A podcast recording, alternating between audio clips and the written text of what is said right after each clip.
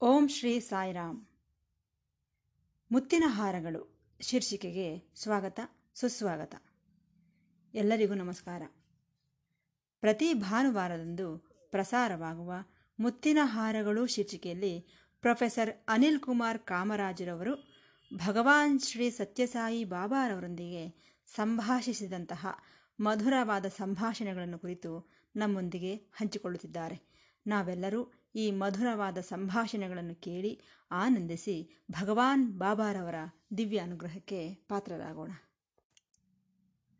ಅಂದ ಹಾಗೆ ನಾವು ಕಳೆದ ಕೆಲವು ತಿಂಗಳುಗಳಿಂದ ವಿದ್ಯಾರ್ಥಿಗಳೊಂದಿಗೆ ಸ್ವಾಮಿ ನಡೆಸಿದಂತಹ ಸಂಭಾಷಣೆಗಳು, ಸ್ವಾಮಿ ವಿದ್ಯಾರ್ಥಿಗಳೊಂದಿಗೆ ತಮಾಷೆ ಮಾಡಿದಂತಹ ವಿಧಾನ, ವಿದ್ಯಾರ್ಥಿಗಳ ಸಾಂಸ್ಕೃತಿಕ ಪ್ರದರ್ಶನಗಳು, ಗ್ರಾಮ ಸೇವೆ ಮುಂತಾದ ಅಂಶಗಳ ಬಗ್ಗೆ ಮಾತನಾಡಿಕೊಂಡೆವು. ಈ ದಿನ ಎರಡು ಸಾವಿರದ ನಾಲ್ಕನೇ ವರ್ಷ, ಮಾರ್ಚ್ ಐದನೇ ತಾರೀಖಿನಂದು ಸ್ವಾಮಿಯೊಂದಿಗೆ ವಿದ್ಯಾರ್ಥಿಗಳು ನಡೆಸಿದಂತಹ ಸಂಭಾಷಣೆಯ ವಿವರಗಳನ್ನು ನಿಮಗೆ ತಿಳಿಯಪಡಿಸುತ್ತೇನೆ. ವಿದ್ಯಾರ್ಥಿಗಳು ಸ್ವಾಮಿಯ ಮುಂದೆ ಮಾತನಾಡುತ್ತಿರುತ್ತಾರೆ, ಸಾಂಸ್ಕೃತಿಕ ಪ್ರದರ್ಶನಗಳನ್ನು ಸಹ ಪ್ರದರ್ಶಿಸುತ್ತಿರುತ್ತಾರೆ ಕುಲ್ವಂತ್ ಸಭಾಮಂಟಪದಲ್ಲಿ ಇದರಿಂದ ಸ್ವಾಮಿಯ ಉಪಸ್ಥಿತಿಯಲ್ಲಿ ಅವರು ಮಾಡಿದಂತಹ ಕಾರ್ಯಕ್ರಮಗಳಿಗೆ ಆಶೀರ್ವಾದಗಳು ಲಭಿಸುತ್ತವೆ. ಅಲ್ಲಿ ಸೇರಿರುವಂತಹ ಭಕ್ತರೆಲ್ಲರಿಗೂ ಸಹ ಸ್ವಾಮಿಯ ಆಶೀರ್ವಾದಗಳು ಲಭಿಸುತ್ತವೆ. ಹಾಗಾಗಿ ಈ ಕಾರ್ಯಕ್ರಮಗಳಿಗೆ, ಈ ಪ್ರವಚನಗಳಿಗೆ ವಿಶೇಷವಾದಂತಹ ಆಕರ್ಷಣೆ ಇರುತ್ತದೆ. ಸರಿ, ಈ ಕಾರ್ಯಕ್ರಮದಲ್ಲಿನ ಪ್ರಧಾನ ಅಂಶಗಳನ್ನು ನಿಮ್ಮ ದೃಷ್ಟಿಗೆ ತರುತ್ತೇನೆ. ಆ ದಿನದ ಸಾಂಸ್ಕೃತಿಕ ಪ್ರದರ್ಶನದಲ್ಲಿನ ವಿಶೇಷತೆಗಳೇನೆಂದರೆ, ಆ ನಾಟಕಕ್ಕೆ ಬೇಕಾದಂತಹ ಸ್ಕ್ರಿಪ್ಟನ್ನು ವಿದ್ಯಾರ್ಥಿಗಳೇ ತಯಾರಿಸಿಕೊಂಡರು. ಅದಕ್ಕೆ ಬೇಕಾಗಿರುವಂತಹ ಸಂಗೀತವನ್ನು ಗೀತರಚನೆಯನ್ನು ಅವರೇ ಸಜ್ಜು ಮಾಡಿಕೊಂಡರು. ಆ ನಂತರ ಆ ನಾಟಕವನ್ನು ಸ್ವಾಮಿಯ ಮುಂದೆ ಪ್ರದರ್ಶಿಸುವುದು, ಆ ನಾಟಕದೊಳಗೆ ಎಲ್ಲರೂ ಪಾಲ್ಗೊಳ್ಳುವುದು ಅದೊಂದು ಅದ್ಭುತವಾದಂತಹ ಕಾರ್ಯಕ್ರಮವಾಗಿತ್ತು. ಇದರಿಂದ ಪ್ರಯೋಜನವೇನೆಂದರೆ ಸಾಮೂಹಿಕವಾಗಿ ಸಮಿಷ್ಟಿಯಾಗಿ ಸಮಿಷ್ಟಿಯಾಗಿ ಕೃಷಿ ಮಾಡುವುದು ಹೇಗೆ ಎಂಬುದನ್ನು ಸಹ ಅವರು ಕಲಿತುಕೊಂಡಂತಾಗುತ್ತದೆ. ಅದರಲ್ಲೂ ಆ ವರ್ಷದ ವಿದ್ಯಾಭ್ಯಾಸ ಮುಗಿದು ರಜೆ ದಿನಗಳಿಗೆ ಅವರವರ ಊರುಗಳಿಗೆ ಹೋಗಬೇಕಾಗಿದೆ. ಆ ಸಮಯದಲ್ಲಿ ಭಗವಾನರ ಮುಂದೆ ನಾಟಕ ಪ್ರದರ್ಶನ ಮಾಡುವುದಿದೆಯಲ್ಲ? ಅದೊಂದು ಮಹದ್ಭಾಗ್ಯವೆಂಬುದು ಸಹ ಅವರಿಗೆಲ್ಲ ಗೊತ್ತು. ಅಷ್ಟೇ ಅಲ್ಲದೆ ಫೈನಲ್ ಇಯರ್ ವಿದ್ಯಾರ್ಥಿಗಳೆಲ್ಲರೂ ಸಹ ಸ್ವಾಮಿಯ ಜೊತೆ ಫೋಟೋಗಳನ್ನು ತೆಗೆದುಕೊಳ್ಳುವುದಕ್ಕೆ ಅವಕಾಶವಿರುತ್ತದೆ. ಸ್ವಾಮಿ ಪ್ರಸಾದಿಸುವಂತಹ ಆ ಅನುಗ್ರಹವನ್ನು ಸ್ವೀಕರಿಸುವಂತಹ ಅವಕಾಶದ ಅದೃಷ್ಟವೂ ಸಹ ಅವರಿಗೆ ಲಭಿಸುತ್ತದೆ. ಆದ್ದರಿಂದ ಬಹು ಪ್ರಯೋಜನಗಳನ್ನು ಉದ್ದೇಶಿಸಿ ಈ ಕಾರ್ಯಕ್ರಮಗಳು ರೂಪಿಸಲ್ಪಟ್ಟಿವೆ ಎಂಬುದು ನಮಗೆ ಅರ್ಥವಾಗುತ್ತದೆ. ಎರಡು ಸಾವಿರದ ನಾಲ್ಕನೇ ವರ್ಷ, ಫೆಬ್ರವರಿ ಇಪ್ಪತ್ತೊಂಬತ್ತನೇ ತಾರೀಖಿನಂದು ಈ ಡಿಗ್ರಿ ಕೋರ್ಸನ್ನು ಪೂರ್ತಿಗೊಳಿಸಿದಂತಹ ವಿದ್ಯಾರ್ಥಿಗಳು ಸ್ವಾಮಿ ಉಪಸ್ಥಿತಿಯಲ್ಲಿ ಒಂದು ಕಾರ್ಯಕ್ರಮವನ್ನು ನೀಡಿದರು.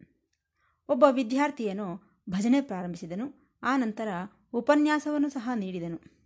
ಆ ಹುಡುಗ ಹೇಳಿದ ಮಾತನ್ನು ಕೇಳಿಸಿಕೊಳ್ಳಿ. ನಾವು ಭಗವಂತನನ್ನು ಹುಡುಕುತ್ತಿದ್ದೇವೆ. ಬೆಟ್ಟಗಳ ಮೇಲೆ ನೋಡಿದೆವು. ಅಲ್ಲೇನಾದರೂ ಭಗವಂತನು ಇರುತ್ತಾನೇನೋ ಎಂದು. ಏನೋ ಸ್ವರ್ಗದಲ್ಲಿರುತ್ತಾನೆ, ವೈಕುಂಠದಲ್ಲಿರುತ್ತಾನೆ ಎಂದು ಹೇಳುತ್ತಾರಲ್ಲ ಅದಕ್ಕಾಗಿ.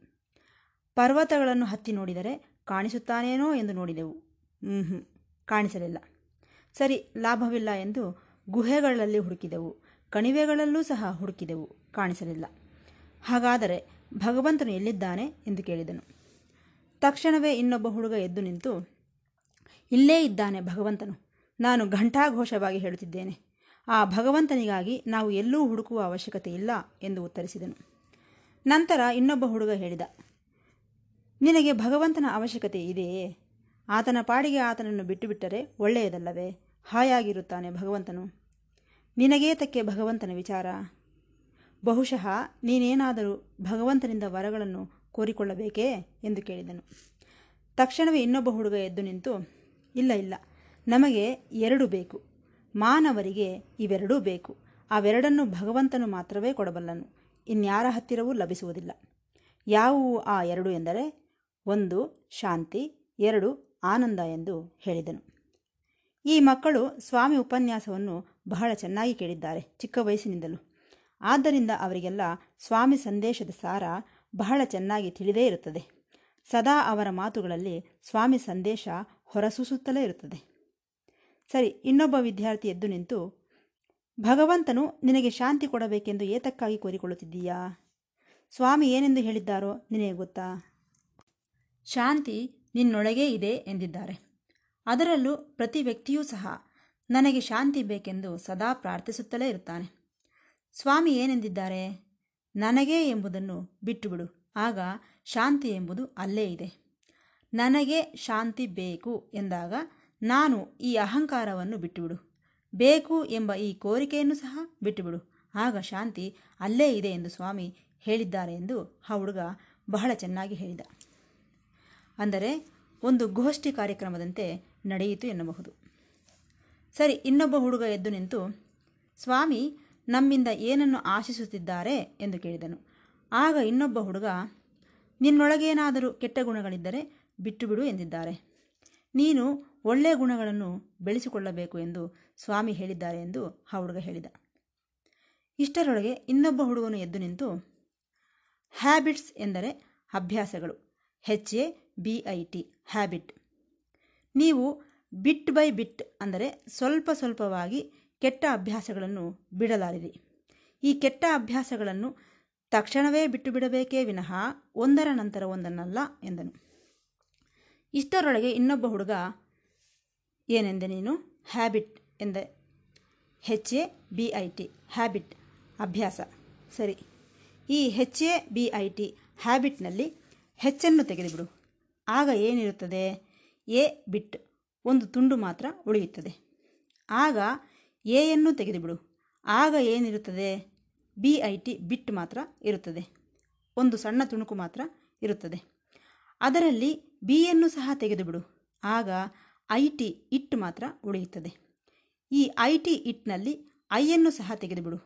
ಆಗ ಟೀ ಮಾತ್ರ ಉಳಿಯುತ್ತದೆ. ಇನ್ನು ಆ ಟೀ ಇದೆಯಲ್ಲ, ನೀನು ಆ ಟೀ ಕುಡಿಯುವುದನ್ನು ಸಹ ಬಿಟ್ಟುಬಿಡು ಎಂದನು. ಆಗ ನೋಡಿ, ಅದನ್ನು ಕೇಳಿದವರೆಲ್ಲ ಎಷ್ಟು ಆನಂದಿಸಿದರೋ.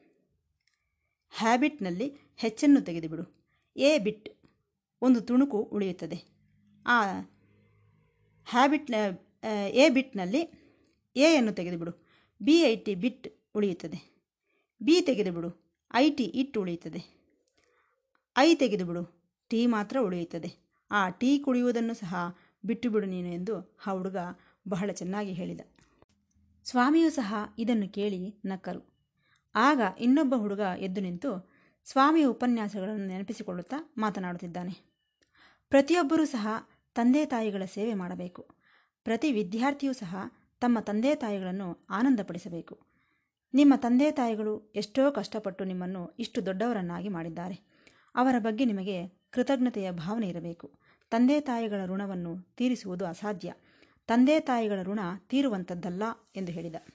ಆಗ ಇನ್ನೊಬ್ಬ ವಿದ್ಯಾರ್ಥಿ ಎದ್ದು ನಿಂತು, ಸರಿ, ನಮ್ಮ ತಂದೆ ತಾಯಿಗಳಿಗೆ ಯಾವ ರೀತಿ ಕೃತಜ್ಞತೆಗಳನ್ನು ತಿಳಿಯಪಡಿಸಬೇಕು? ಎಂದು ಕೇಳಿದ. ಆಗ ಇನ್ನೊಬ್ಬ ಹುಡುಗ, ಭಗವಾನರು ಏನೆಂದು ಹೇಳಿದ್ದಾರೆ? ತಾಯಿ ಒಂಬತ್ತು ತಿಂಗಳು ಹೊತ್ತು ಮಗುವಿಗೆ ಜನ್ಮ ನೀಡುತ್ತಾಳೆ. ಅಂತಹ ಸಂದರ್ಭದಲ್ಲಿ ಆ ಮಗು ತಾಯಿಯ ಕಣ್ಣಿನಲ್ಲಿ ನೀರು ಬರದ ಹಾಗೆ ನೋಡಿಕೊಳ್ಳಬೇಕು. ತಾಯಿ ಸದಾ ಸಂತೋಷದಿಂದ ಇರಬೇಕು. ಯಾವತ್ತೂ ದುಃಖಿಸಬಾರದು, ಯಾವತ್ತೂ ಕಷ್ಟಪಡಬಾರದು. ಇದೇ ಕೃತಜ್ಞತೆಯನ್ನು ತಿಳಿಯಪಡಿಸುವ ವಿಧಾನವೆಂದರೆ ಎಂದು ಆ ಹುಡುಗ ಹೇಳಿದ. ಬಹಳ ಚೆನ್ನಾಗಿತ್ತು. ನಂತರ ಇನ್ನೊಬ್ಬ ಹುಡುಗ ಎದ್ದು ನಿಂತು, ಸ್ವಾಮಿ, ಇನ್ನೊಂದು ಮಾತನ್ನು ಹೇಳಿದ್ದಾರೆ. ಏನದು? ನಾವು ಜನ್ಮಿಸಿದ್ದೇವೆ. ಸರಿ, ಈ ಜನ್ಮವನ್ನು ನಾವು ಹೇಗೆ ಕಳೆಯಬೇಕು? ನಮ್ಮ ಜೀವನವನ್ನು ಹೇಗೆ ಕಳೆಯಬೇಕೆಂದರೆ, ಮತ್ತೆ ಹುಟ್ಟಿ ಬರುವ ಅವಶ್ಯಕತೆಯೇ ಬರಬಾರದು. ಮತ್ತೆ ನಾವು ಹುಟ್ಟಬಾರದು. ಆ ಪದ್ಧತಿಯಲ್ಲಿ ನಾವು ಈಗ ಬದುಕಬೇಕು. ಮತ್ತೆ ಮತ್ತೆ ಹುಟ್ಟುವುದಕ್ಕೆ ಸಾಯುವುದಕ್ಕೆ ಅವಶ್ಯಕತೆ ಇಲ್ಲ. ಆದ್ದರಿಂದ ಮತ್ತೊಂದು ಮಾತಿನಲ್ಲಿ ಹೇಳಬೇಕೆಂದರೆ, ಈ ಜನನ ಮರಣಗಳ ಚಕ್ರದಲ್ಲಿ ನಾವು ಸಿಕ್ಕಿ ಹಾಕಿಕೊಳ್ಳಬಾರದು. ಆದಿಶಂಕರಾಚಾರ್ಯರು ಭಜಗೋವಿಂದಂನಲ್ಲಿ ಹೇಳಿರುವಂತೆ, ಪುನರಪಿ ಜನನಂ, ಪುನರಪಿ ಮರಣಂ, ಪುನರಪಿ ಜನನಿ ಜಠರೇ ಶಯನಂನಂತೆ ಇರಬಾರದು ಎಂದು ಹೇಳಿದ. ಹಾಗಾದರೆ ನಾವು ಏನು ಮಾಡಬೇಕು? ಒಂದನ್ನು ನಾವು ಗ್ರಹಿಸಬೇಕು. ಈ ಜನನ ಮರಣಗಳಿಗೆ ಕಾರಣ ಏನು? ಬಂಧಕ್ಕೂ ಮೋಕ್ಷಕ್ಕೂ ಕಾರಣವೇನು? ಭಗವಾನರು ಏನೆಂದು ಹೇಳಿದ್ದಾರೆ? ಇದಕ್ಕೆಲ್ಲ ಮನಸ್ಸೇ ಕಾರಣ. ಮೈಂಡ್, ಈ ಮನಸ್ಸನ್ನು ಯಾವಾಗ ನೀನು ಸ್ವಾಧೀನಪಡಿಸಿಕೊಂಡೆಯೋ ಆಗ ಮಾಸ್ಟರ್ ದಿ ಮೈಂಡ್, ಆ ಮೈಂಡ್ ಡೈಮಂಡ್ ಆಗಿ ಬದಲಾಗುತ್ತದೆ ಎಂದು ಸ್ವಾಮಿ ಹೇಳಿದ ಮಾತನ್ನೇ ಆ ಹುಡುಗ ಹೇಳಿದ. ಆದ್ದರಿಂದ ನಿಮ್ಮ ಮೈಂಡನ್ನು ಮಾಸ್ಟರ್ ಮಾಡಿ, ಅಂದರೆ ಮೈಂಡನ್ನು ಡೈಮಂಡ್ ಆಗಿ ಬದಲಾಯಿಸಿಕೊಳ್ಳಿ ಎಂದರ್ಥ. ಆಗ ಇನ್ನೊಬ್ಬ ಹುಡುಗ ನಗುತ್ತಾ ಎದ್ದು ನಿಂತು, ಒಂದು ವಿಚಾರ ನನ್ನ ನೆನಪಿಗೆ ಬರುತ್ತಿದೆ. ನಿಮಗೆಲ್ಲರಿಗೂ ತಿಳಿದಿರುವಂತೆ ಈ ಬೃಂದಾವನದಲ್ಲಿ ಪುಟ್ಟಪ್ರತಿಯಲ್ಲಿ ಬಹಳ ಕೋತಿಗಳಿವೆ. ಆ ಕೋತಿಗಳು ಹೆಚ್ಚು ಬಾಧೆಯನ್ನು ಕೊಡುತ್ತಿರುತ್ತವೆ. ತೆಂಗಿನಕಾಯಿಗಳನ್ನು ತೆಗೆದುಕೊಂಡು ಹೋಗುವುದು, ನಮ್ಮ ಕೈಯಲ್ಲಿ ಏನಾದರೂ ತಿನ್ನುವಂತಹ ಪದಾರ್ಥಗಳಿದ್ದರೆ ಅವುಗಳನ್ನು ಕಸಿದುಕೊಂಡು ಹೋಗುವುದು ಈ ರೀತಿ ಮಾಡುತ್ತಿರುತ್ತವೆ. ಒಂದು ದಿನ ಬೃಂದಾವನದಲ್ಲಿ ಒಬ್ಬ ಸೇವಾದಳದವರು ಈ ಕೋತಿಗಳನ್ನು ಓಡಿಸುವ ಪ್ರಯತ್ನ ಮಾಡುತ್ತಿದ್ದರು. ಒಂದು ಕೋಲನ್ನು ತೆಗೆದುಕೊಂಡು ಆ ಕೋತಿಗಳನ್ನೆಲ್ಲ ಓಡಿಸುತ್ತಿದ್ದಾನೆ. ಆಗ ಇದ್ದಕ್ಕಿದ್ದಂತೆ ತನ್ನ ಭುಜದ ಮೇಲೆ ಯಾರೋ ಕೈಯನ್ನು ಇಟ್ಟಂತಾಯಿತು. ಹಿಂದಕ್ಕೆ ತಿರುಗಿ ನೋಡಿದರೆ ಅಲ್ಲಿ ಸ್ವಾಮಿ ಇದ್ದಾರೆ. ಆತನಿಗೆ ಆಶ್ಚರ್ಯವಾಯಿತು. ಆಗ ಸ್ವಾಮಿ ಈತನನ್ನು ಕೇಳಿದರು, ಏನು ಮಾಡುತ್ತಿದ್ದೀಯ ನೀನು? ಸ್ವಾಮಿ, ನಾನು ಕೋತಿಗಳನ್ನು ಓಡಿಸುತ್ತಿದ್ದೇನೆ. ಎಲ್ಲಿವೆ ಕೋತಿಗಳು? ಇದೇನು ಸ್ವಾಮಿ? ಕೋತಿಗಳು ಎಲ್ಲಿವೆ ಎಂದು ಕೇಳುತ್ತಿದ್ದೀರಲ್ಲ? ಬಹಳ ಕೋತಿಗಳಿವೆ ಸ್ವಾಮಿ. ಒಂದಲ್ಲ ಎರಡಲ್ಲ ಬಹಳ ಇವೆ ಸ್ವಾಮಿ. ಅಲ್ಲ ಅಲ್ಲ, ಯಾವುದನ್ನು ಕೋತಿ ಎಂದು ಎಂದುಕೊಳ್ಳುತ್ತಿದ್ದೀಯಾ? ನಿನ್ನ ಮನಸ್ಸೇ, ನಿನ್ನ ಮನಸ್ಸು ಎಂಬ ಕೋತಿ ನಿನ್ನೊಳಗೇ ಇದೆ. ಅದನ್ನು ಓಡಿಸು. ಹೊರಗಿರುವ ಕೋತಿಗಳನ್ನು ಓಡಿಸಿದರೆ ಏನು ಪ್ರಯೋಜನ? ಮೊದಲು ಕೋತಿಯಂತೆ ಪ್ರವರ್ತಿಸುತ್ತಿರುವ ನಿನ್ನ ಮನಸ್ಸನ್ನು ಸರಿ ಮಾಡಿಕೋ ಎಂದು ಸ್ವಾಮಿ ಹೇಳುತ್ತಾ, master the mind, be a master mind, ಮನಸ್ಸಿಗೆ ಶಿಕ್ಷಣ ನೀಡು, ಡೈಮಂಡ್ನಂತೆ ಬದಲಾಯಿಸಿಕೋ ಎಂದಿದ್ದಾರೆ ಎಂದು ಆ ಹುಡುಗ ಹೇಳಿದ. ನಂತರ ಮತ್ತೊಬ್ಬ ಹುಡುಗ ಎದ್ದು ನಿಂತು, ಸ್ವಾಮಿ ಹೇಳಿದ ಕಥೆಯೊಂದು ನನಗೆ ನೆನಪಿಗೆ ಬರುತ್ತಿದೆ. ಒಬ್ಬ ಬಡವನಿದ್ದನು. ಆತನಿಗೆ ಒಂದು ಹೊತ್ತಿನ ಊಟಕ್ಕೂ ಕಷ್ಟವಾಗುತ್ತಿತ್ತು. ಆಗ ಒಬ್ಬ ರಾಕ್ಷಸಿಗೆ ಆ ಬಡವನ ಮೇಲೆ ಕರುಣೆ ಉಂಟಾಗಿ ಆತನ ಮುಂದೆ ಪ್ರತ್ಯಕ್ಷಳಾಗಿ ಹೇಳಿದಳು, ನೋಡಪ್ಪ, ನಿನ್ನ ಬಡತನವನ್ನು ನೋಡಿ ನನಗೆ ಬಹಳ ಸಂಕಟವಾಗುತ್ತಿದೆ. ಹಾಗಾಗಿ ನಾನು ನಿನಗೆ ಏನು ಬೇಕಾದರೂ ಕೊಡುತ್ತೇನೆ. ಆದರೆ ನೀನು ಒಂದು ಕೋರಿಕೆಯ ನಂತರ ಇನ್ನೊಂದು ಕೋರಿಕೆಯನ್ನು ಕೇಳುತ್ತಲೇ ಇರಬೇಕು. ನೀನು ಕೇಳಿದ ತಕ್ಷಣವೇ ನಾನು ಎಲ್ಲವನ್ನೂ ಕೊಟ್ಟು ಬಿಡುತ್ತೇನೆ ಆದರೆ ಒಂದು ಷರತ್ತು. ಯಾವಾಗ ನೀನು ಕೇಳಿಕೊಳ್ಳುವುದನ್ನು ನಿಲ್ಲಿಸಿಬಿಡುತ್ತೀಯೋ ಆಗ ನಾನು ನಿನ್ನನ್ನು ನುಂಗಿಬಿಡುತ್ತೇನೆ, ಸಾಯಿಸಿಬಿಡುತ್ತೇನೆ ಎಂದಳು. ಆಗ ಬಡವನು, ಓಹೋ, ನನಗೆ ಎಷ್ಟು ಬೇಕಾದರೂ ಕೊಡುತ್ತೇನೆಂದು ಹೇಳುತ್ತಿದ್ದಾಳೆ. ನನಗೆಷ್ಟೋ ಕೋರಿಕೆಗಳಿವೆ. ಹಾಗಾಗಿ ನಾನು ಕೇಳುವುದನ್ನು ನಿಲ್ಲಿಸುವುದಿಲ್ಲ ಎಂದು ಕೋರಿಕೆಗಳನ್ನು ಕೋರಿಕೊಳ್ಳಲು ಪ್ರಾರಂಭಿಸಿದನು. ರಾಕ್ಷಸಿಯೇನೋ ಒಂದರ ನಂತರ ಒಂದನ್ನು ಕೊಡಲು ಪ್ರಾರಂಭಿಸಿದಳು. ಆತನೇನೋ ಎಲ್ಲ ಸೌಕರ್ಯಗಳನ್ನು ಕೇಳಿಕೊಂಡ, ಸಂಪತ್ತನ್ನು ಕೇಳಿಕೊಂಡ, ಹೆಸರು ಪ್ರತಿಷ್ಠೆಗಳನ್ನು ಕೇಳಿಕೊಂಡ. ಓಹೋ, ಎಲ್ಲವೂ ನೆರವೇರುತ್ತಿವೆ. ಆ ರಾಕ್ಷಸಿಯೇನೋ ಇನ್ನೂ ಕೇಳು ಇನ್ನೂ ಕೇಳು ಎಂದು ಪೀಡಿಸುತ್ತಿದ್ದಾಳೆ. ಈತನೇನೋ ತನಗೆ ಬೇಕಾಗಿರುವುದನ್ನೆಲ್ಲ ಕೇಳಿಕೊಂಡಾಯಿತು. ಇನ್ನು ಕೇಳುವುದಕ್ಕೆ ಏನೂ ಇಲ್ಲ. ಈ ರಾಕ್ಷಸಿಯೇನೋ ನುಂಗಿಬಿಡುತ್ತೇನೆ ಎನ್ನುತ್ತಿದ್ದಾಳೆ. ಈಗ ಏನು ಮಾಡುವುದು ಎಂದು ಆತನು ಓಡುವುದಕ್ಕೆ ಪ್ರಾರಂಭಿಸಿದ. ಹಾಗೆ ಓಡುತ್ತಿರುವಾಗ ಒಬ್ಬ ಯೋಗಿ ಕಾಣಿಸಿದನು. ಆ ಯೋಗಿಯ ಕಾಲುಗಳ ಮೇಲೆ ಬಿದ್ದು, ನೀನೇ ನನ್ನನ್ನು ರಕ್ಷಿಸಬೇಕು ಎಂದನು. ಆಗ ಯೋಗಿ, ನೋಡಪ್ಪ, ನೀನೇನು ಭಯಪಡಬೇಡ. ನೀನು ಇಲ್ಲೊಂದು ಸ್ತಂಭವನ್ನು ನೆಡು. ನಂತರ ಆ ರಾಕ್ಷಸಿಯನ್ನು ಕರೆದು, ಈ ಕಂಬವನ್ನು ಹತ್ತಿ ಮೇಲಕ್ಕೆ ಕೆಳಕ್ಕೆ ಹೋಗುತ್ತಿರು ಎಂದು ಆಜ್ಞಾಪಿಸು. ಆಗ ಆ ರಾಕ್ಷಸಿ ಮೇಲಕ್ಕೆ ಕೆಳಕ್ಕೆ ಹೋಗುತ್ತಿರುತ್ತಾಳೆ. ಆಗ ನೀನು ನಾನು ನಿಲ್ಲಿಸು ಎನ್ನುವವರೆಗೂ ಈ ಕೆಲಸ ಮಾಡುತ್ತಿರು ಎಂದು ಹೇಳಿ ಆ ಬಡವನನ್ನು ಆ ಅಪಾಯದಿಂದ ರಕ್ಷಿಸಿದನು. ಏನು ಈ ಮೇಲಕ್ಕೆ ಹೋಗುವುದು ಎಂದರೆ, ಮೇಲಕ್ಕೆ ಹೋಗುವುದು ಸೋ, ಕೆಳಕ್ಕೆ ಇಳಿಯುವುದು ಹಂ ಅಂದರೆ ಸೋ ಹಂ. ಮೇಲಕ್ಕೆ ಹೋಗುವುದು ಸೋ, ಕೆಳಕ್ಕೆ ಇಳಿಯುವುದು ಹಂ ಸೋಹಂ ಇದೇ ಒಂದು ಮಂತ್ರಜಪವಾಗಿ ಬದಲಾಗಿ ಬಿಡುತ್ತದೆ. ಅದೇ ನಿನಗೆ ಮೋಕ್ಷವನ್ನು ನೀಡುತ್ತದೆ ಎಂದು ಆ ಯೋಗಿ ಹೇಳಿದ. ಅದೇ ಪ್ರಕಾರ ಆ ಬಡವನ್ನು ನಡೆದುಕೊಂಡು ಆ ಅಪಾಯದಿಂದ ತಪ್ಪಿಸಿಕೊಂಡನು ಎಂದು ಸ್ವಾಮಿ ಹೇಳಿದ್ದಾರೆ ಎಂದು ಆ ಹುಡುಗ ಹೇಳಿದ. ಸರಿ, ಇನ್ನೊಬ್ಬ ಹುಡುಗ ಕೇಳುತ್ತಿದ್ದಾನೆ. ನಾನು ಭಜನೆಗೆ ಹೋಗುತ್ತಿರುತ್ತೇನೆ, ಸ್ವಾಮಿ ನಾಮವನ್ನು ಜಪಿಸುತ್ತಿರುತ್ತೇನೆ, ಇಷ್ಟು ಸಾಕೆ ಎಂದು ಕೇಳಿದ. ತಕ್ಷಣವೇ ಇನ್ನೊಬ್ಬ ಹುಡುಗ ಹೇಳಿದ. ಸಾಲದು, ಕೇವಲ ಈ ಮಂತ್ರ ಜಪ ಭಜನೆ ಮಾಡಿದರೆ ಸಾಲದು. ಸ್ವಾಮಿ ನಾಮವೇ ಅಲ್ಲದೆ, ಸ್ವಾಮಿ ಕಾರ್ಯದಲ್ಲೂ ಸಹ ನಾವು ಪಾಲ್ಗೊಳ್ಳಬೇಕು. ಏನದು ಸ್ವಾಮಿ ಕಾರ್ಯ? ನಿಷ್ಕಾಮದಿಂದ ಮಾಡುವಂತಹ ಸೇವೆ. ಅದರೊಳಗೆ ನಾವು ಪಾಲ್ಗೊಳ್ಳಬೇಕು. ಯಾವುದು ಎಲ್ಲದಕ್ಕಿಂತಲೂ ದೊಡ್ಡ ಸೇವೆ? ಸ್ವಾಮಿಯ ತತ್ವವನ್ನು, ಸ್ವಾಮಿ ಸಂದೇಶವನ್ನು ನಾವು ಪ್ರಚಾರ ಮಾಡಬೇಕು. ಅದಕ್ಕಿಂತಲೂ ದೊಡ್ಡ ಸೇವೆ ಬೇರೊಂದಿಲ್ಲ. ಸ್ವಾಮಿಯ ಪ್ರೀತಿಯನ್ನು ಪಡೆದಂತಹ ನಾವೆಲ್ಲರೂ ಸಹ ಹಂತ ಹಂತವಾಗಿ ನಾಲ್ಕು ದಿಕ್ಕುಗಳಿಗೂ ಸ್ವಾಮಿ ಸೇವೆ, ಸಂದೇಶವನ್ನು ನಾವು ಪ್ರಚಾರ ಮಾಡುವ ಅವಶ್ಯಕತೆ ಇದೆ. ಇದರಿಂದ ಸ್ವಾಮಿಯ ಆಶೀರ್ವಾದಗಳು ಇಲ್ಲಿಯವರೆಗೂ ನಮಗೆ ಲಭಿಸಿವೆ. ಇನ್ನು ಮುಂದೆಯೂ ಸಹ ನಮಗೆ ಲಭಿಸುತ್ತವೆ ಎಂದು ಹೇಳಿದ. ಆಗ ಇನ್ನೊಬ್ಬ ಹುಡುಗ ಎದ್ದು ನಿಂತು, ರಾಮಾಯಣದಲ್ಲಿರುವ ವಿಭೀಷಣನ ಬಗ್ಗೆ ಹೇಳುತ್ತಿದ್ದಾನೆ. ನಿಮಗೆಲ್ಲರಿಗೂ ತಿಳಿದಿರುವಂತೆ ವಿಭೀಷಣನು ರಾಮಭಕ್ತನು. ಈ ವಿಭೀಷಣನು ಒಂದು ಸಾರಿ ಹನುಮಂತನನ್ನು ಭೇಟಿಯಾದಂತಹ ಸಂದರ್ಭದಲ್ಲಿ ಹನುಮಂತನು ವಿಭೀಷಣನಿಗೆ ಹೇಳಿದ, ನೋಡು ವಿಭೀಷಣ, ನೀನು ರಾಮನಾಮವನ್ನು ಜಪಿಸುತ್ತಿದ್ದೀಯ? ನಿಜಾನೆ, ನಾನೂ ಸಹ ರಾಮಭಕ್ತನೇ. ಆದರೆ ನೀನು ಇದುವರೆಗೂ ರಾಮನ ದರ್ಶನವನ್ನೇನಾದರೂ ಮಾಡಿದ್ದೀಯೇ? ಇಲ್ಲ. ಹೋಗಲಿ ರಾಮನ ಕಾರ್ಯದಲ್ಲೇನಾದರೂ ಪಾಲ್ಗೊಂಡಿದ್ದೀಯೇ? ಇಲ್ಲ. ಹೋಗಲಿ, ಸೀತಾಮಾತೆಯ ಜಾಡನೇನಾದರೂ ತಿಳಿದುಕೊಂಡೆಯೇ? ಇಲ್ಲ. ನಿಮ್ಮ ಅಣ್ಣನಾದ ರಾವಣನು ಸೀತಾಮಾತೆಯನ್ನು ಅಪಹರಿಸಿರುವ ವಿಚಾರ ನಿನಗೆ ಗೊತ್ತು. ಸರಿ, ಆ ಸೀತಾಮಾತೆಯನ್ನು ಮರಳಿ ರಾಮನ ಹತ್ತಿರಕ್ಕೆ ಸೇರಿಸುವ ಪ್ರಯತ್ನವನ್ನೇನಾದರೂ ಮಾಡಿದೆಯೇ? ಇಲ್ಲ. ಸೀತಾಮಾತೆಯೇನೋ ನಿಮ್ಮ ಲಂಕೆಯಲ್ಲಿರುವ ಅಶೋಕವನದಲ್ಲಿದ್ದಾಳೆ. ಆಕೆಯನ್ನು ಸಮಾಧಾನಪಡಿಸುವ ಪ್ರಯತ್ನವನ್ನೇನಾದರೂ ಮಾಡಿದ್ದೀಯೇ? ಇಲ್ಲ. ಆದರೂ ನಾನು ರಾಮಭಕ್ತನು, ನಾನು ರಾಮನಾಮವನ್ನು ಜಪಿಸುತ್ತಿದ್ದೇನೆಂದು ಹೇಳುತ್ತಿದ್ದೀಯಾ? ಇಷ್ಟು ಸಾಲದು ವಿಭೀಷಣ, ರಾಮನಾಮದ ಜೊತೆಗೆ ರಾಮನ ಸೇವೆಯನ್ನು ಸಹ ಮಾಡುವ ಅವಶ್ಯಕತೆ ಬಹಳ ಇದೆ ಎಂದು ಆಂಜನೇಯ ಸ್ವಾಮಿ ವಿಭೀಷಣನಿಗೆ ಹೇಳಿದ ಎಂದು ಆ ಹುಡುಗ ಹೇಳಿದ. ನಂತರ ಇನ್ನೊಬ್ಬ ಹುಡುಗ, ಸರಿ ಸ್ವಾಮಿ ಕಾರ್ಯವೆಂದರೆ ನಮ್ಮ ಸ್ವಾಮಿಗೆ ನಾವು ಏನು ಮಾಡಬೇಕು? ನಮ್ಮಿಂದ ಸ್ವಾಮಿ ಏನನ್ನು ಆಶಿಸುತ್ತಿದ್ದಾರೆ ಎಂದನು. ಆಗ ಇನ್ನೊಬ್ಬ ಹುಡುಗ, ನೋಡು, ಸ್ವಾಮಿಗೆ ನೀನು ಎಷ್ಟು ಮಾಡಿದ್ದೀಯಾ ಎಂಬುದು ಮುಖ್ಯವಲ್ಲ. ಕ್ವಾಂಟಿಟಿಯಲ್ಲ ಸ್ವಾಮಿಗೆ ಮುಖ್ಯ. ಸ್ವಾಮಿಗೆ ಕ್ವಾಲಿಟಿ ಮುಖ್ಯ. ಎಷ್ಟು ಮಾಡಿದ್ದೀಯಾ ಎಂಬುದು ಮುಖ್ಯವಲ್ಲ. ಅದರ ಗುಣಮಟ್ಟ ಎಷ್ಟಿದೆ ಎಂಬುದೇ ಸ್ವಾಮಿಗೆ ಮುಖ್ಯ. ಕಡಿಮೆ ಇದ್ದರೂ ಸರಿ, ಚಿತ್ತಶುದ್ಧಿಯಿಂದ ಸೇವೆ ಮಾಡಿದರೆ ಸಾಕು. ನಮ್ಮ ಉದ್ದೇಶವೇನು? ನಾವು ಯಾವ ಗುರಿಗಾಗಿ ನಾವು ಮಾಡುತ್ತಿದ್ದೇವೆ ಎಂಬುದೇ ನಿಜವಾದಂತಹ ಕ್ವಾಲಿಟಿಯಾಗುತ್ತದೆ. ಅದನ್ನು ಸ್ವಾಮಿ ಆನಂದಿಸುತ್ತಾರೆ, ಆಶೀರ್ವದಿಸುತ್ತಾರೆ ಎಂದು ಹುಡುಗ ಹೇಳಿದ. ಇಷ್ಟರೊಳಗೆ ಇನ್ನೊಬ್ಬ ಹುಡುಗ ಎದ್ದು ನಿಂತು, ಸರಿ, ಕ್ವಾಲಿಟಿ ಇಂಪಾರ್ಟೆಂಟ್ ಎಂದೆ, ನಿಜಾನೇ. ನನಗೆ ಪುಟ್ಟಪರ್ತಿಯಲ್ಲಿ ಸೂಪರ್ ಸ್ಪೆಷಾಲಿಟಿ ಹಾಸ್ಪಿಟಲ್ ಕಟ್ಟುತ್ತಿದ್ದಾಗ ನಡೆದಂತಹ ಒಂದು ಸನ್ನಿವೇಶ ನೆನಪಿಗೆ ಬರುತ್ತಿದೆ. ಸ್ವಾಮಿ ಆಸ್ಪತ್ರೆಯನ್ನು ಕಟ್ಟುತ್ತಿದ್ದಾರೆಂದು, ಯಾವುದೇ ಫೀಸನ್ನು ತೆಗೆದುಕೊಳ್ಳದೆ ಉಚಿತವಾಗಿ ಚಿಕಿತ್ಸೆಯನ್ನು ನೀಡುತ್ತಾರೆಂದು, ಆಸ್ಪತ್ರೆಯಲ್ಲಿ ಅದ್ಭುತವಾದ ಉಪಕರಣಗಳಿವೆ ಎಂದು ಎಷ್ಟೋ ನಿಪುಣತೆ ಹೊಂದಿರುವ ವೈದ್ಯರಿದ್ದಾರೆಂದು ತಿಳಿದುಕೊಂಡು ಎಲ್ಲರೂ ಸಹ ಸ್ವಾಮಿ ಕಾರ್ಯದಲ್ಲಿ ಪಾಲ್ಗೊಳ್ಳುತ್ತಿದ್ದಾರೆ, ದೇಣಿಗೆಗಳನ್ನು ನೀಡುತ್ತಿದ್ದಾರೆ. ಇದು ವಿಚಾರ. ಆ ಸಮಯದಲ್ಲಿ ಈ ಹುಡುಗ ಸ್ವಾಮಿಗೆ ಒಂದು ಕವರನ್ನು ಕೊಟ್ಟನು. ಸ್ವಾಮಿ ಆ ಕವರನ್ನು ಹರಿದು ಅದರೊಳಗಿರುವ ಪತ್ರವನ್ನು ಓದುತ್ತಿದ್ದಾರೆ. ಆ ಹುಡುಗ ಆ ಪತ್ರದಲ್ಲಿ ಏನೆಂದು ಬರೆದಿದ್ದಾನೆಂದು ನೋಡಿ. ಸ್ವಾಮಿ, ನನ್ನ ಬಟ್ಟೆಗಳನ್ನು ನಾನೇ ಒಗೆದುಕೊಳ್ಳುತ್ತಿದ್ದೇನೆ. ಒಗೆದುಕೊಳ್ಳುತ್ತಿದ್ದೇನೆ. ಈ ರೀತಿ ನಾನೇ ಒಗೆದುಕೊಳ್ಳುತ್ತಿರುವುದರಿಂದ ಅಗಸನ ಖರ್ಚು ಉಳಿದಿದೆ.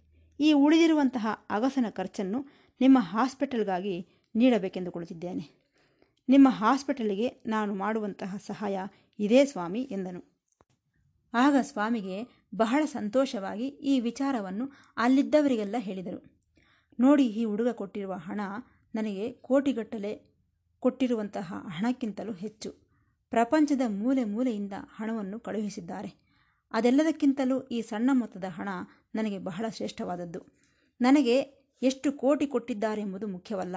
ಯಾವ ಭಾವನೆಯಿಂದ ಕೊಟ್ಟಿದ್ದಾರೆಂಬುದೇ ಮುಖ್ಯ ಎಂದು ಸ್ವಾಮಿ ಹೇಳಿದರು ಎಂದು ಆ ಹುಡುಗ ಹೇಳಿದ. ನಂತರ ಈ ಹುಡುಗರೆಲ್ಲ ಒಂದು ಚಿಕ್ಕ ನಾಟಕವನ್ನು ಸ್ವಾಮಿಯ ಮುಂದೆ ಪ್ರದರ್ಶಿಸಿದರು. ಅದರಲ್ಲಿ ಒಬ್ಬ ಹುಡುಗ ತನ್ನ ಪಾತ್ರದಲ್ಲಿ, ನಾನು ವೈಕುಂಠದಿಂದ ಬರುತ್ತಿದ್ದೇನೆ ಎಂದನು. ತಕ್ಷಣವೇ ಇನ್ನೊಬ್ಬ ಹುಡುಗ, ಓಹೋ, ಹೌದಾ? ವೈಕುಂಠ ಹೇಗಿದೆ? ಅಲ್ಲಿ ಭಗವಂತನನ್ನು ನೋಡಿದೆಯೇ ಎಂದು ಕೇಳಿದ. ತಕ್ಷಣವೇ ಆ ಹುಡುಗ, ನಾನು ವೈಕುಂಠದಿಂದ ಬಂದು ಬರುತ್ತಿರುವುದು ನಿಜಾನೇ, ಆದರೆ ಅಲ್ಲಿ ಭಗವಂತನಿಲ್ಲ ಎಂದನು. ತಕ್ಷಣವೇ ಇನ್ನೊಬ್ಬ ಹುಡುಗ, ವೈಕುಂಠದಲ್ಲಿ ಭಗವಂತನಿಲ್ಲ ನಿಜಾನೇ, ಆದರೆ ಅಲ್ಲಿ ಪಂಚಭೂತಗಳು ಸಹ ಇಲ್ಲ, ಬೇಕಾದರೆ ಹೋಗಿ ನೋಡಿಕೊಳ್ಳಿ ಎಂದನು. ಪಂಚಭೂತಗಳೂ ಇಲ್ಲ, ಪರಮೇಶ್ವರನೂ ಇಲ್ಲ ಎನ್ನುತ್ತಿದ್ದಾರೆ ಅರರೆ ಇವರಿಗೆಲ್ಲ ಏನಾಗಿದೆ ಎಂದುಕೊಳ್ಳುತ್ತಾ? ಸರಿ, ಅಲ್ಲೊಂದು ಪರ್ವತವಿರಬೇಕು ಅದು ವೈಕುಂಠದಲ್ಲಿ ಇದೆಯೇ ಎಂದನು. ಯಾವುದು ಆ ಪರ್ವತ? ಮೇರು ಪರ್ವತ. ಅಯ್ಯೋ, ಅದೂ ಸಹ ಇಲ್ಲವಲ್ಲ ಎಂದರು. ಹೋಗಲಿ, ಅಲ್ಲಿ ಸೈನ್ಯವಿರಬೇಕು, ಅವರಿದ್ದಾರೆಯೇ? ಇಲ್ಲಪ್ಪ, ಆ ಸೈನಿಕರು ಸಹ ಇಲ್ಲ. ಏನೋ ಆ ಸ್ವರ್ಗಲೋಕವೆಲ್ಲ ಗೊಂದಲಮಯವಾಗಿಬಿಟ್ಟಿದೆ. ಏನೂ ಇಲ್ಲ ಅಲ್ಲಿ ಎಂದನು ಆಗ ಇನ್ನೊಬ್ಬ ಹುಡುಗ, ನೋಡಿ, ವೈಕುಂಠದಲ್ಲಿ ಹೂಗಳು ಸಹ ಇಲ್ಲ ಎಂದನು. ಆಗ ಇನ್ನೊಬ್ಬ ಹುಡುಗ, ವೈಕುಂಠದಲ್ಲಿ ದೇವರಿಲ್ಲ ಏಕೆಂದರೆ ಆತನು ತನ್ನ ಹೆಡ್ ಆಫೀಸನ್ನು ಬಿಟ್ಟು ಪ್ರಶಾಂತಿ ನಿಲಯಕ್ಕೆ ಬಂದಿದ್ದಾನೆ. ಇನ್ನು ವೈಕುಂಠದಲ್ಲಿ ನಿನಗೆ ಹೇಗೆ ಕಾಣಿಸುತ್ತಾನೆ ಹೇಳು. ಓಹೋ, ಹೌದಾ? ಸರಿ, ಆ ವೈಕುಂಠದಲ್ಲಿ ಚಂದವಾದ ಮೋಡಗಳಿರಬೇಕಲ್ಲವೇ? ಓ, ಮೋಡಗಳೇ, ಆ ಮೋಡಗಳೆಲ್ಲ ಸ್ವಾಮಿಗೆ ಕಿರೀಟದಂತಹ ಕೂದಲುಗಳಾಗಿ ಬದಲಾಗಿಬಿಟ್ಟಿವೆ. ಹಾಗಾಗಿ ವೈಕುಂಠದಲ್ಲಿ ಮೋಡಗಳೂ ಸಹ ಇಲ್ಲ ಎಂದನು. ಅಷ್ಟೇ ಅಲ್ಲ, ವೈಕುಂಠದಲ್ಲಿ ಚಂದ್ರನೂ ಸಹ ಇಲ್ಲ. ಆ ಚಂದ್ರನು ಸ್ವಾಮಿಯ ಶಿರಸ್ಸಿನ ಮೇಲೆ ಪ್ರಕಾಶಿಸುತ್ತಿದ್ದಾನೆ. ಸರಿ, ಈ ಮೇರು ಪರ್ವತ ಏನಾಯಿತು? ಆ ಪರ್ವತ ಕರಗಿ ಕರಗಿ ಚಿಕ್ಕದಾಗಿ ಸ್ವಾಮಿಯ ಕೆನ್ನೆಯ ಮೇಲೆ ಹುಟ್ಟುಮಚ್ಚೆಯಾಗಿ ಬದಲಾಗಿ ಬಿಟ್ಟಿದ್ದಾನೆ ಎಂದನು. ಇನ್ನೊಬ್ಬ ಹುಡುಗ ಹೇಳಿದ, ಮತ್ತೆ ಅಗ್ನಿ ಏನಾದ? ಆ ಅಗ್ನಿ ಸ್ವಾಮಿ ಧರಿಸುವ ಕೆಂಪನೆಯ ಅಂಗಿಯಾಗಿ ಬದಲಾಗಿ ಬಿಟ್ಟಿದ್ದಾನೆ, ಅಗ್ನಿಹೋತ್ರ ಎಂದನು. ಹೋಗಲಿ, ಅಲ್ಲಿ ಆಂಜನೇಯ ಸ್ವಾಮಿ ಇರಬೇಕಲ್ಲವೇ? ಇದ್ದಾನೆಯೇ? ಇಲ್ಲ, ಆತನು ಅಲ್ಲಿಂದ ಓಡುತ್ತಾ ಬಂದು ನಮ್ಮ ಹಿಲ್ವ್ಯೂ ಸ್ಟೇಡಿಯಂನಲ್ಲಿ ನಿಂತು ಬಿಟ್ಟಿದ್ದಾನೆ ಎಂದನು. ಈ ರೀತಿ ಮಾತನಾಡುತ್ತಿದ್ದರೆ ಅಲ್ಲಿದ್ದ ಭಕ್ತರೆಲ್ಲ ಎಷ್ಟು ಸಂತೋಷಿಸಿದರೋ ಅದನ್ನು ನನ್ನ ಮಾತುಗಳಲ್ಲಿ ಹೇಳಲಾರೆ. ಈ ರೀತಿ ಆ ಚಿಕ್ಕ ನಾಟಕವನ್ನು ಅದ್ಭುತವಾಗಿ ಪ್ರದರ್ಶಿಸಿ ಎಲ್ಲರನ್ನು ಆನಂದಪಡಿಸಿದರು ಎಂದು ಹೇಳುತ್ತಾ ಮುಕ್ತಾಯಗೊಳಿಸುತ್ತಿದ್ದೇನೆ. ಮತ್ತೆ ಭೇಟಿಯಾಗೋಣ. ಸಾಯಿರಾಮ್.